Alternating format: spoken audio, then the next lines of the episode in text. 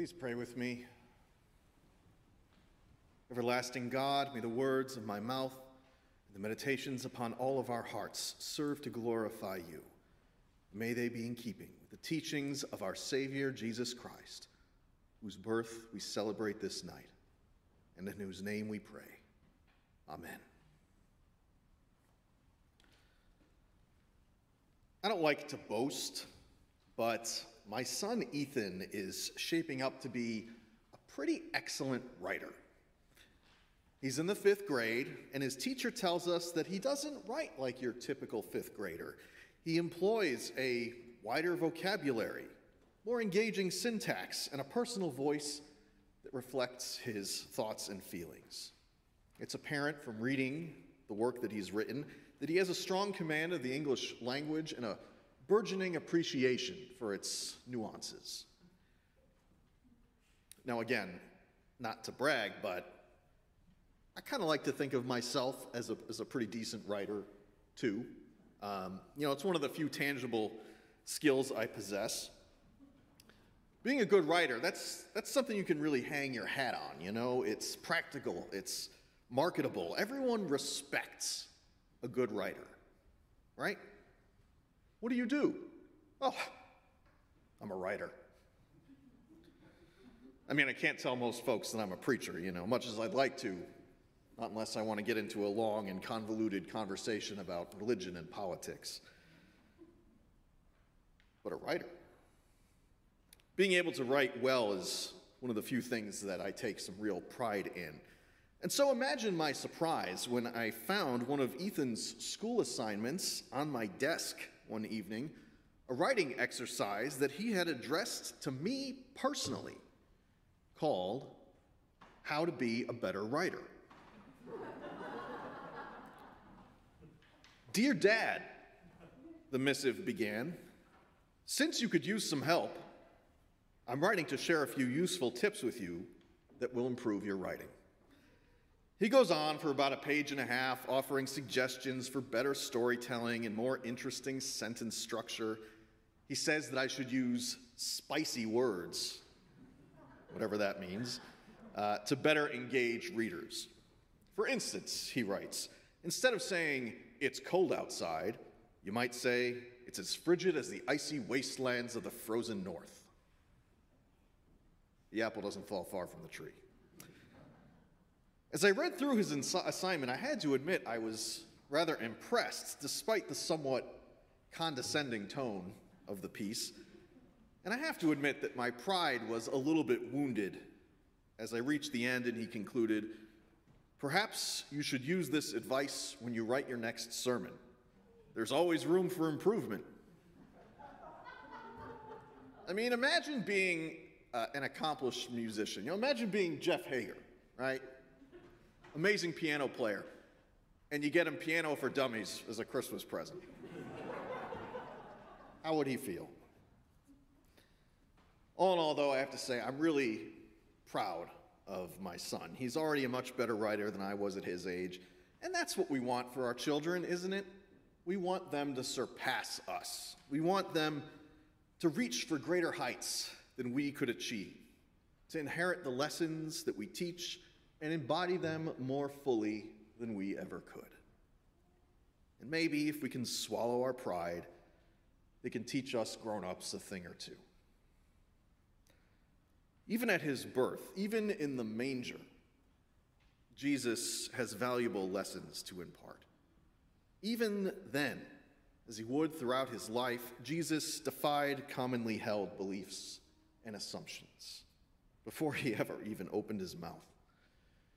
First and foremost, the idea that the Messiah would be born in such poverty was completely unthinkable. The prophet Isaiah foretold that the Messiah would be born with authority on his shoulders. That word, authority, memshalah in the original Hebrew, it implies political dominion.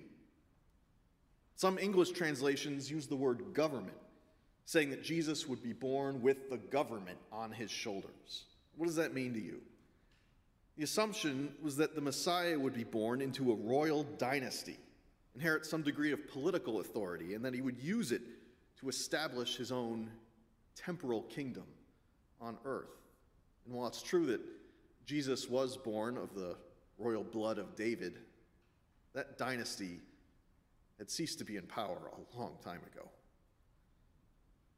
The Christ child was born with nothing, hunted by the government, and ultimately died as an enemy of the state.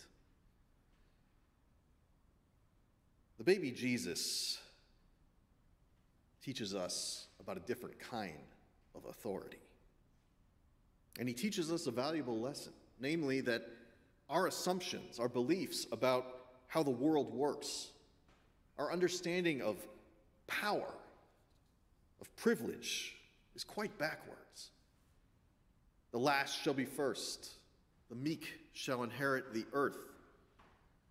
Whoever dies for Jesus' sake will live. We repeat these verses, but do we really believe them? Any more than we believe our children when they tell us that they're afraid of monsters? As adults, we like to think we know better. We've got it all figured out. You'll understand when you're older. I often find myself telling my kids, as if I really understand anything. Recall the incident when little children were gathering around Jesus, trying to crawl on top of him and sit on his lap like he was Santa Claus. And the disciples try to shoo them along and send them home. But when Jesus saw this, he said to his friends, Let the little children come to me. Don't stop them, don't send them away, for it is such as these that the kingdom of God belongs. Truly, I tell you, whoever does not receive the kingdom of God as a little child will never enter it. That story reminds me of the well known book by Robert Fulghum, All I Really Need to Know I Learned in Kindergarten. He describes simple truths that many of us adults seem to have forgotten share your toys, play fair, apologize if you do something wrong, don't hit people, take naps. Take any one of those items, he advises, and extrapolate it into sophisticated adult terms and apply it to your family life or your work or your governments or your world. And it holds true and clear and firm. Think what a better world it would be if we all, the whole world, had cookies and milk about 3 o'clock every afternoon and then lay down with our blankies for a nap. Or if all governments had as a basic policy to always put things back where they found them and to clean up their own mess.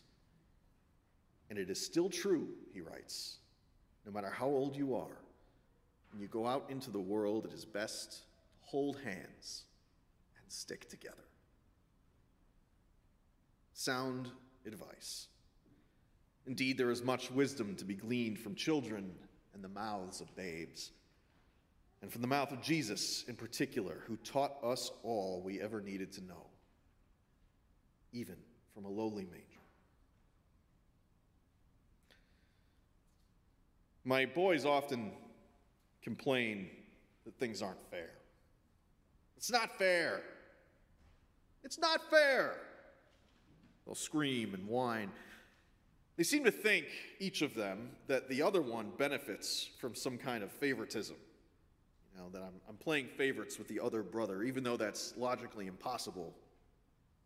Because, you know, if I'm playing favorites with both of them, then I'm not really playing favorites at all. But rather than try to explain all of this, I often find myself simply replying, well, life isn't fair. How many parents throughout history have resorted to that disappointing platitude? How many of us have taught our kids to believe that? How many of our parents taught us the same? Life isn't fair. It's one of those assumptions, a belief so deeply held that we don't bother to challenge it anymore, not like we did when we were kids. A local professor named Stephen Asma wrote a whole book about why life isn't fair and why life will never be fair, and furthermore, why it shouldn't even be fair. The book is called simply against fairness. And while he's one of my favorite authors, I have to really disagree with his premise this time. I mean, it makes sense on a practical level. He, he basically argues, right, that tribalism will always trump the common good, that people will always prioritize loved ones over strangers, and that favoritism, which leads to unfairness, is inevitable. And that is how it usually plays out in the world, but something inside me tells me that it doesn't have to be that way. Maybe it's my inner child talking, the one who's still complaining that life isn't fair instead of just blindly accepting it. Perhaps it's my inner child trying to impart the same lesson as Jesus, trying to shatter some long held assumption. Maybe there's no room at the inn, but there could be. Maybe life isn't fair, but if we listen to what the Christ child has to say, it could be a whole lot fairer than it is. We've all inherited a lot of assumptions about the way the world works. And you know what they say about people who assume things? I won't repeat it here. Let's say there were a few of them at the manger along with the goats and sheep. Now, maybe in our consumerist, profit driven, hyper individualistic, partisan, avaricious, violent, politically toxic, and completely unfair world, maybe our assumptions are a little off. Maybe we've gotten a few things backwards. Maybe we've gotten a lot of things backwards. Can we honestly look around at the society that we've built and claim that we know what we're doing? Can we really look our kids in the eye and tell them, you'll understand when you're older, with a straight face? Life's not fair, we tell our children and we tell ourselves, but maybe that's a big lie, or at least a half truth. And maybe we ought to challenge that assumption. And that, above all, is the real lesson of Christmas. God come down as a child to tell us that another world, a fairer world, a better world, is possible. A world where people try to lift each other up instead of stepping on them to get ahead. A world where leaders actually care about people and the common good. A world where love is more precious than money a world where there is always room at the inn. A Christmas that isn't about what's under the tree, but rather the act of sharing itself. Just like we learned in kindergarten, sharing is caring. It sounds a little cliche, but it's true. And I think our whole society and each of us would do well to remember it. Look, our world will never be perfect. But as my son wrote in his writing assignment, there's always room for improvement, Dad. The only question is are we prepared to take the advice of a child? Merry Christmas. Amen.